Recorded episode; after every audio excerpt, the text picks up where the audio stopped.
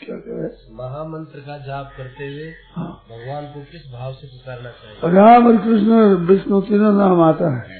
राम कृष्ण हरि। इनमें तीनों में जो अच्छा लगे उसको पुकारो। और है वह तीन नहीं एक ही है। भगवान विष्णु है उसके ये अवतार राम है उसके अवतार कृष्ण है। एक ही है तीन है नहीं। नाम है जो अच्छा नहीं है